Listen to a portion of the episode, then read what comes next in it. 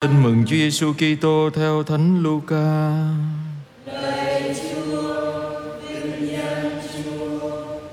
Khi ấy Chúa Giêsu gọi 12 tông đồ lại, ban cho các ông sức mạnh và quyền năng trên mọi ma quỷ và được chữa lành các bệnh tật. Đoạn người sai các ông đi rao giảng nước Thiên Chúa và chữa lành bệnh nhân. Người bảo các ông rằng khi đi đàn các con đừng mang theo gì cả, chớ mang gậy hay bị bánh và tiền. Cũng đừng mặc hai áo. Các con vào nhà nào thì hãy ở lại đó và đừng rời khỏi nơi ấy.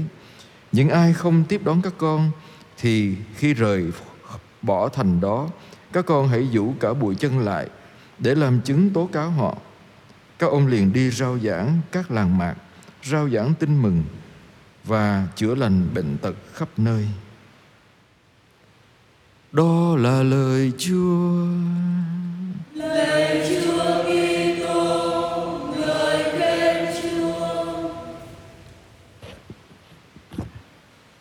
Thưa anh chị em, tôi nhớ khoảng năm 98 khi tôi ờ, ở bên Ấn Độ và khi học cái ngành à, Public Health, chăm sóc sức khỏe cộng đồng thì ờ, trường đại học à, y dược của bên đó mỗi ngày mang tôi trên xe đưa chúng tôi sinh viên ngành y đó đi đến các cái làng người xong rồi thả mình ở đó. Để mình vào đó chỉ có tờ giấy cái viết thôi. Rồi, và đồ y tế để mình khảo sát bệnh, khám bệnh cho người ta. Rồi ờ, một số thuốc thiết yếu để mình cho người ta trong cái làng nghèo. Và nhiều khi người người trong làng đó người ta cho mình cái chỗ ở, ví dụ như cái nhà của người ta chỉ là cái nhà tranh thôi. Bên này là giường của người ta, ở bên kia là con bò người ta nuôi và người ta nhường cho mình cái giường à, nằm bên cạnh cái chuồng bò người ta ra ngoài để mình có chỗ ngủ. À. và người ta cho ăn gì ăn cái đó. Và thường cái đồ người ta cho ăn là cái đồ cà ri đó anh chị em.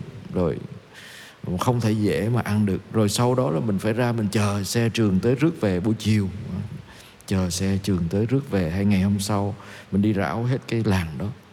Và cái bài tin mừng làm cho tôi nghĩ đến cái kinh nghiệm đó.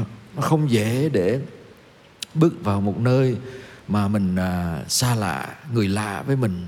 Và mình à, mình gợi ý với người ta để cho mình thăm khám bệnh cho họ để dò hỏi để giúp cho họ. Và rồi mình phải chấp nhận tất cả những gì người ta cho mình. Chấp chấp nhận những gì người ta cho mình. Nhưng cái bài học đó cũng làm cho tôi hiểu được rằng Chúa muốn người đi theo Chúa phải tự do. Nhiều khi mình đến với người khác Ờ, không bằng cái sự tự do mà mình đến vì cái lợi ích ừ. nó khác nhau. Khi tôi đến vì nhu cầu của tôi thì tôi sẽ hút người đó cho đảm bảo cái nhu cầu của tôi. Tôi đến để, những ai đáp ứng lại nhu cầu của tôi thì tôi ở lại những ai không đáp ứng nhu cầu của tôi thì tôi không có đến với người đó tôi không ở lại với người đó tôi chỉ làm bạn với ai mà tôi có thể lợi dụng được Hả? Còn khi mà người ta không có gì để cho tôi nữa, thì tôi quay lưng với họ. Và đó là một người mà đến với người khác không có sự tự do. Mình đến vì một cái gì đó ràng buộc phía sau mình. Nhưng à, là người môn đệ của Chúa, mình không phải đến để người ta thỏa mãn cái gì cho mình, mà đến để rao giảng, để chia sẻ. Nên mình phải tự do rất nhiều. Nhưng một trong những cái tự do khó nhất mà chúng ta à, không nhận ra là tự do khỏi cái tôi của mình. Khi người ta không đón nhận mình khi người ta quay lưng lại với mình khi ta chê bai mình hay khi người ta à, chống đối mình mình có còn sẵn sàng để hiện diện ở nơi đó một cách vô vị lợi hay không? Mấy ngày nay à, anh em chúng tôi là những người mà đã lớn lên ở Đà Lạt đó anh chị em là con cái giáo sứ chính tòa trong cái thời năm 80 đó à, rất là buồn vì ờ, cha cố Matthew Đinh Viết Hoàng ngài là cha phó nhà thờ chánh tòa Đà Lạt nhiều năm. Và chúng tôi lớn lên trong vòng tay giáo dục của ngài. Và ờ, ngày xưa khi ngài thấy thời đó ai cũng nghèo anh chị em rồi ngài thấy người ta không có tiền mua thuốc hay là để mà đi bốc thuốc nó mắc tiền quá ngài học ngài về thuốc nam và ngài đa số anh em chúng tôi và đa số những người giáo dân ở đó tất cả đều đã được ngài à, cho thuốc khám bệnh cho thuốc uống. Và có lẽ tấm gương của ngài cũng là ảnh hưởng đến tôi trong cái lựa chọn đi theo ngành y. À, nhưng mà cái điều đặc biệt là tôi nhớ đến là ừ, nhiều khi hồi xưa mình mình nghèo lắm à, mình lên giáo sứ chánh tòa để mình sinh hoạt rồi mình giúp đỡ mình phụ các cha làm vườn nhổ cỏ à, quét dọn nhà thờ chỉ mong được ổ bánh mì thôi. Rồi cha cho coi phim. Ừ, tôi nhớ như vậy. Ừ. Nên sinh hoạt ở đó gắn bó ở đó rồi được học hành ở đó.